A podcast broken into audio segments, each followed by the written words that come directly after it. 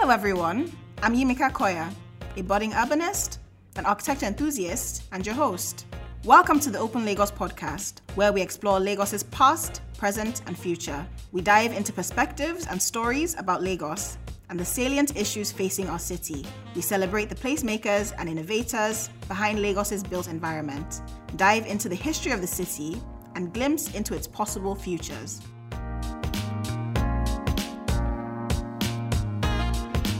Welcome back to the Open Lagos podcast. In today's episode, we will be discussing health and architecture in Lagos. The COVID 19 pandemic has dramatically changed how people interact with cities around the world. The legacy of this novel virus has already shifted our focus, even here in Lagos, to health, hygiene, and our safety in cities. Now, we have to ask ourselves are our not so big offices properly ventilated, especially with the air conditioning we're so accustomed to? Or how about our hospitals and private healthcare centers? Were they designed with pandemics in mind? And as we increasingly spend more time indoors, we must ask ourselves how do the spaces we interact with every day influence our mental and physical health? Today, we have with us Mr. Ifeanwa Osundorile, an architect, a real estate professional based here in Lagos. He serves as, as a director at GC and R Projects and Goth Architecture, which he co founded in 2010. He also heads the New Business and Innovation Unit at First World Communities Limited, a leading provider of affordable housing in Nigeria. Thank you for joining us on our podcast today. Thank you very much. It's my pleasure. Thank you. Um, can you to be here. tell us a little bit more about yourself and your background? Um, okay, you've said half of it. the other half you probably didn't say is I'm a very curious person. I'm a career writer. Wow. Uh, I once traveled across the Sahara Desert from Lagos to London. What? Even though we didn't get there. no, but you tried. oh yeah, we did. We, we stopped at Libya. That's some amazing. before we got to Libya. Libya is pretty much, you're It's pretty much there. Um, uh, yeah, I'm just a curious and perceptive person. Um, I, I see the world through the eyes of a child most of the time. So That's amazing. that's me. That's really good. Um, before we get into the full swing of things, um, let's just start by a quick rapid fire question round. So I'll ask you some questions and um, just try and reply as quickly as possible. Sure. So whatever jumps to mind. Yeah, Okay. So first question: coffee or tea? I feel like I'm on the hot seat. None. None. None. Yeah. Okay. So just water. I don't like hot things. okay. And, Fair uh, enough. Fair enough. So smoothie then. Yeah, smoothie. Um, eba or amala. Hmm, Eba. Okay, that's good. Hmm, I'm more of an amala person. I'm more of an eba person rather. Okay. Um, are you an early bird or a night owl? Um, I wake up 6:30 every day, so you can you can decide. Yeah. So I'll say early bird. Yeah, I guess early bird gets the fast Worm. worm. Early bird gets the worm. What is your favorite part about your job? Ah, creating. Okay, creating. I mean, undoubtedly, un- undoubtedly creating. Yeah, and as an architect and even as a writer, like you said, you must be doing a lot of that. Yeah. I create. My mind creates all the time, even when I'm idle. What is your favorite thing to do in Lagos? Ah, walk. Walk. Walk here in the morning. I think that's unusual. I walk I in think that's unusual, but I think that's interesting. I think it's a different perspective. Most people don't really walk around Lagos, so I think I, I, I- I used to be a very social person, but somehow I don't know what's happening. But I'm more antisocial these days, so I'd rather just take a long walk yeah, and um, reflect. and just reflect. Mm. Yes, How would you describe yourself in one word? phenomenal, Phenomenal. phenomenal. I love that. That's amazing. Thank you. All right, so let's just jump right into it. So today we're talking about health and architecture in Lagos. And I think if we think about the nature of cities, you know, there's so many interconnected, um, there's so many wheels turning, there's so Yeah. many systems running at the same time. Yeah. And I think there are a lot of knock on effects. A lot of things affect the other that may not be so obvious. Yeah. And relating to health, um, what aspects of architecture or urban design in Lagos do you feel are affecting us re- regarding health, affecting the health of, of the city, affecting the health of Lagosians that we are currently overlooking? I think easily for me, it's the is the poor infrastructure. Okay. I think it, it increases our stress levels. It elevates it to um, unsafe, unsafe, um, re- um, unsafe levels. And because stress is not tangible, it's not something you can measure on a scale most of the times. So people say, "Well, I woke up 4 a.m. I was in traffic for four hours. I got to work before eight. You know, it's not ideal. Yeah. Yeah, and you have millions of people passing through this you know, through this lifestyle every day. Yeah. I think it's it's overlooked, and I won't be surprised if we had a post-mortem to say oh, what is killing people the most. I won't be surprised in Lagos if stress is a huge contributor contributor to this, and also things like mental health. There's just so many things tied to Lagos stress, um, and we feel yeah it's it's okay because it's the hustle. It's not. Yes. Yeah, just like you mentioned, in regarding mobility, I think there was a study that came out that said the average Lagosian spends three out of 10 years in traffic. In traffic, it's it's insane. Yes, and I think a lot of people just assume that it's the way of life. You know, you have if you're not in traffic, if you're not, if you don't wake up at 4 a.m., are you even working? It's insane. And- Uh, yeah, and sorry, sorry to cut short. It, it requires it requires per, perhaps living differently for most people to appreciate the insanity. Yes. I mean, if, if you go to Abuja, Abuja is saying, in my opinion, for a month, and come back to Lagos, something will happen to you. yeah, Yes, I guess you'll start to see things a bit clearer. yeah, yeah. So how? I guess my next question is how do we begin to address these? I guess the look at the complicated system, and how do we begin to look at health as a more holistic approach? How do we take it into account as a driving factor when we're designing other things? So, I guess how would considering health affect our infrastructure approach? How will this affect our economic approach? What What are your thoughts on that? I think if you show people data that, hey, these decisions affect your health and this is how it is affecting it, I think it makes it clearer. So let me just let me just draw an analogy in. If if there's a data that says, oh, um, five out of everybody die because the roads are bad. I'm just saying. I'm just saying. Um, it brings it down from that ethereal state, you know, to reality for most people. So government starts to feel, oh well, we've got to do something about it. Okay, look at the Ebola outbreak. Immediately it came, and because it was virulent, it was killing people. There was a lot of agitation from government, from everybody, even people that instant or agencies that typically didn't respond. Everybody was up on their toes Yes. because everybody was afraid. So I think if, if you show data um, to people, just like we, we saw some of the really bad um, COVID cases in Spain, we saw videos. It should be brought, br- you know, put shock in people's minds, and I think that that would be the way to go to see how it affects our lives, and then more action can happen in the areas where you need the action to happen. Yes, I think that point you made about data is very interesting because I think we still have a long way to go in terms of data collection, even here in Lagos. True. But I feel like once we start to get a bigger picture on, we know that you know Lagos is a very stressful place. Yeah.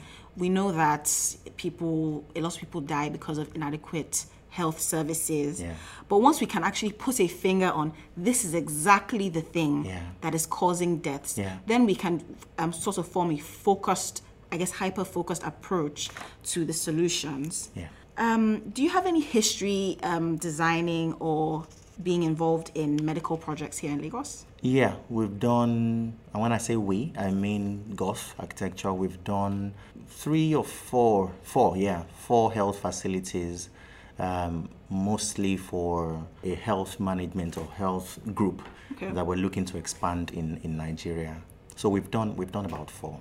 Okay. So, as an architect, what do you think that is particularly unique about designing medical facilities? I guess in general and even here in Lagos. Okay, I, I, um, I, that, that's easy for me. Functionality is at the core of designing health facilities. Um, so in architecture school, they said, oh, there's function, there's form, and there's aesthetic. So if you had to do this ranking for health facilities, functionality is way up there. Everything has to be functional. And then it's highly standardized, um, curiously, because you have things like uh, COHSASA standards or safe care standards, um, star ratings that you have to, your facilities have to meet Yes. in terms of patient access. So many, so many, so many um, um, variables. So it's highly standardized. It is heavy on functionality, and thus it might seem limiting on aesthetic. You know, so you can't just turn this upside down because mm-hmm. you want to, but but the standards say you've got to do it this way. But notwithstanding, there's still a dimension of it that gives you free reign as an architect mm-hmm. to design wellness the experience of wellness into the yes. spaces um, and just be a little more sensitive to what the patient i mean putting yourself in the patient's shoes to say if i were sick uh, yeah. uh, what color would i want to see or uh, would i want to move from this point to this point if i was in a wheelchair so there, there, there's a small part of it that is aesthetic that, that brings the whole experience and subtlety uh, for the creative yeah I, th- I think that that's very interesting i'm even thinking just something popped into my mind right now which was um, I guess when you're designing a hospital, even little things like this floor needs to be clean, yeah. so people must know when the floor is dirty. Yeah. So perhaps going with a lighter color yeah. rather than a darker color. Those things they really contribute to, I guess, the functionality of the space, like you mentioned, yes. which I think is tantamount. Yeah.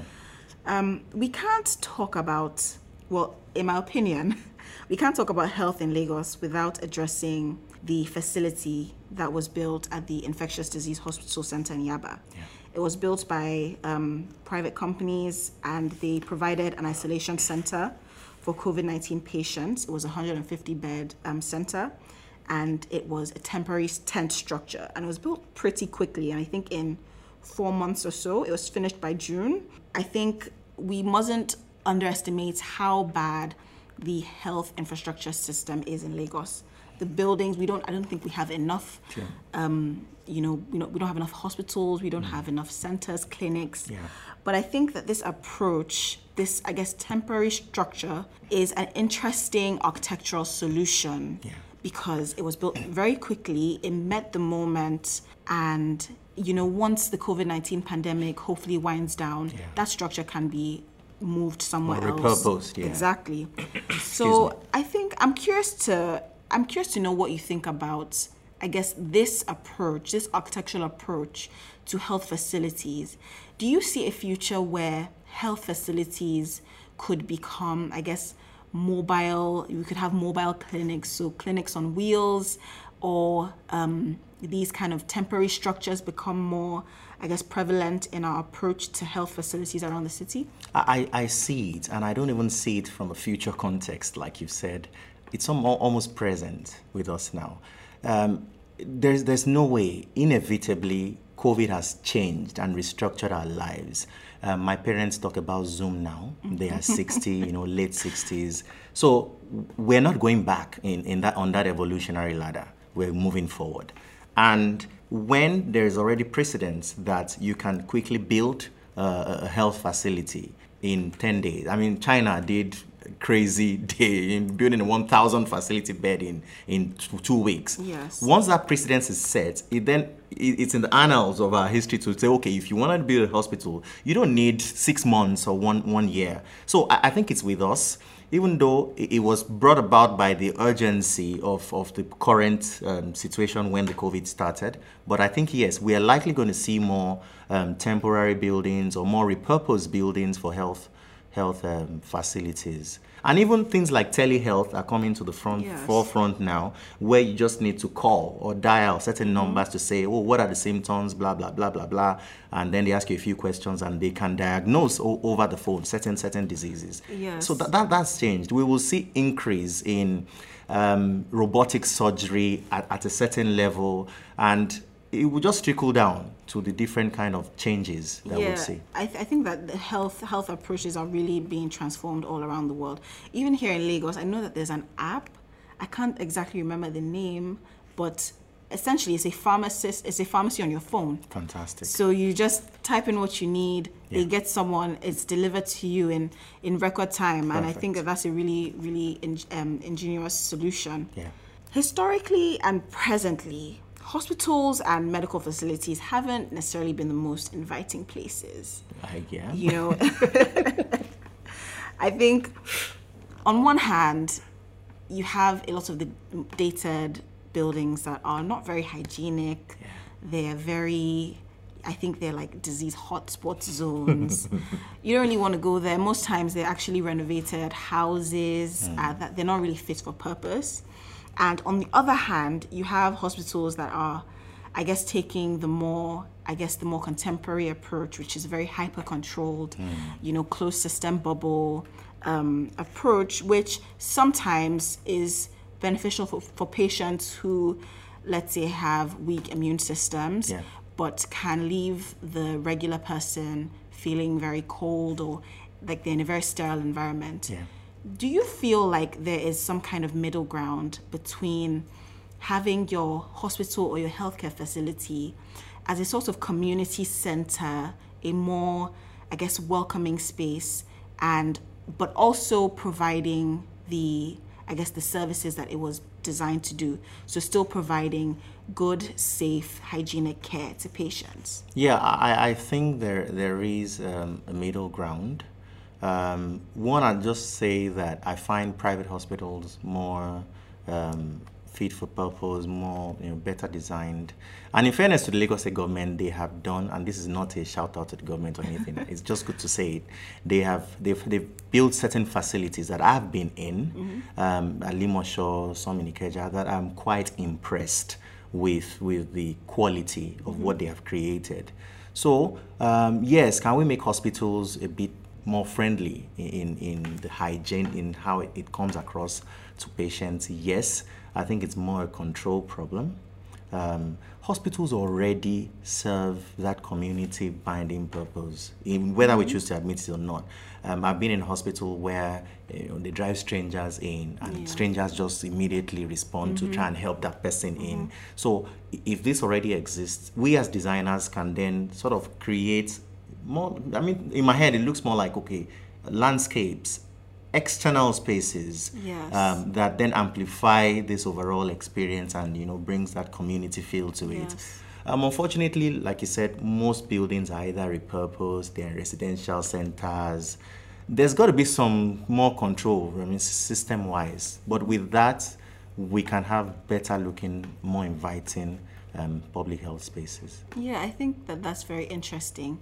Um, if uh, just coming off that point, if you were to, I guess, take an existing general hospital structure that exists, but it's not all the time that we have to start afresh. True.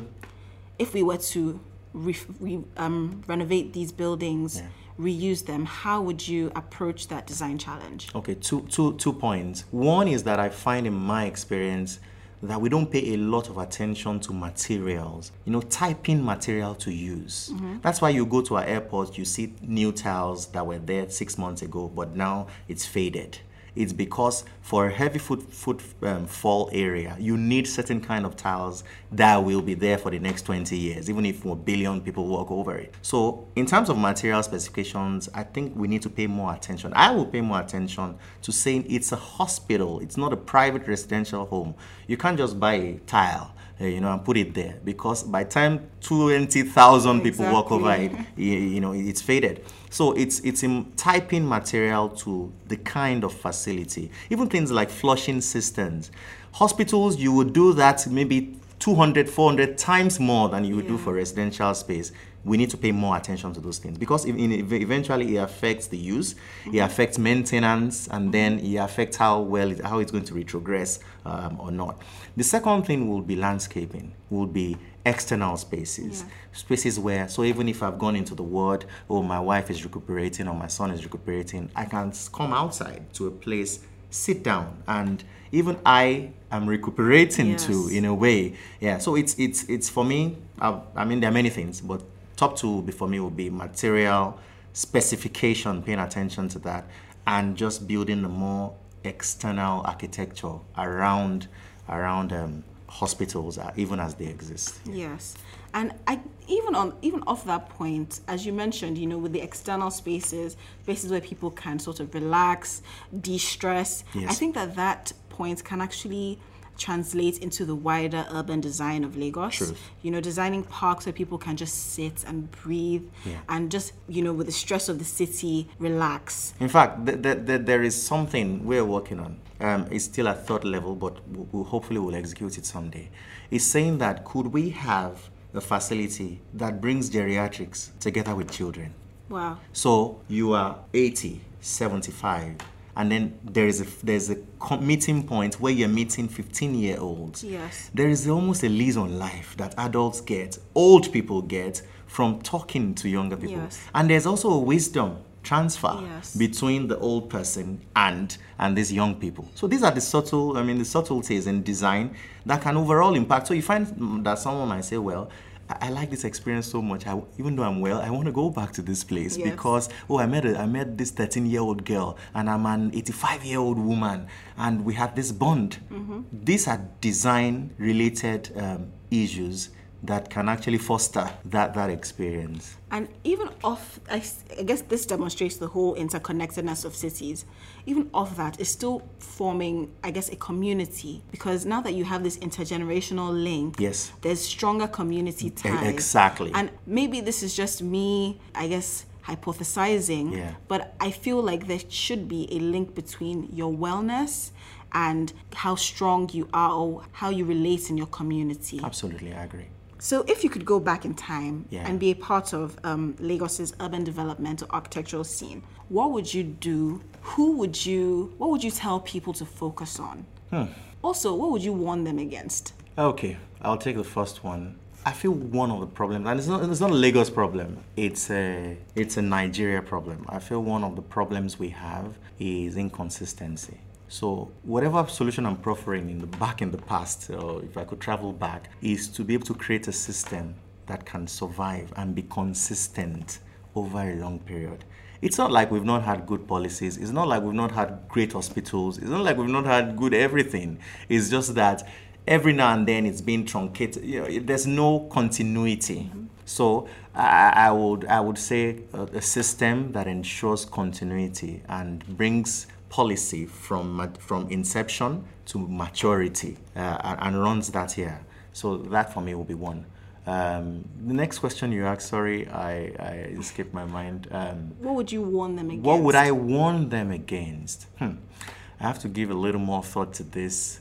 I I would warn, that's the citizenry now. Yes, or even designers. Okay, so for designers, it's easy. I want designers to listen more.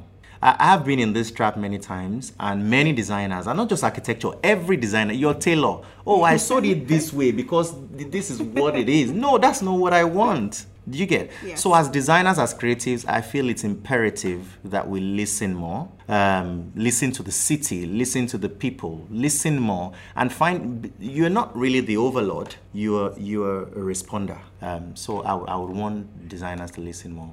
Um, for the citizenry, I would say maybe trust a little more. One, why I say trust is it's easy to follow who you trust or what you trust.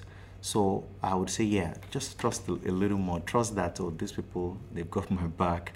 Um, this policy will, will, will, will, will be to my advantage at the end of the day. Yeah, I, I think that that's very interesting because it shows how, I guess, a symbiosis between decision makers and the citizenry is very important. True. Because then you can trust. You Can Yeah. just, you can just know that it's handled. It's a chicken and egg situation. I agree that if if the decision maker has not shown me enough reason to trust, I, I might not trust that person. But if I also don't trust that person, um, I, I won't give them the free reign to, to affect my life positively. Yeah. Well, Mr. Felawa Sundarile, Yeah, Sundulire. Sundulire. Thank you so much for sitting with us today at Open Lagos Podcast. And thank you all for joining us on our first episode of Open Lagos Podcast. Catch us next time as we discuss preserving culture, tourism, and architectural heritages. Don't forget to subscribe to our podcast on Apple Podcast, Spotify, SoundCloud, or wherever you get your podcasts. Also, follow us on all social media at Open House Lagos. Bye! Thank you. Bye.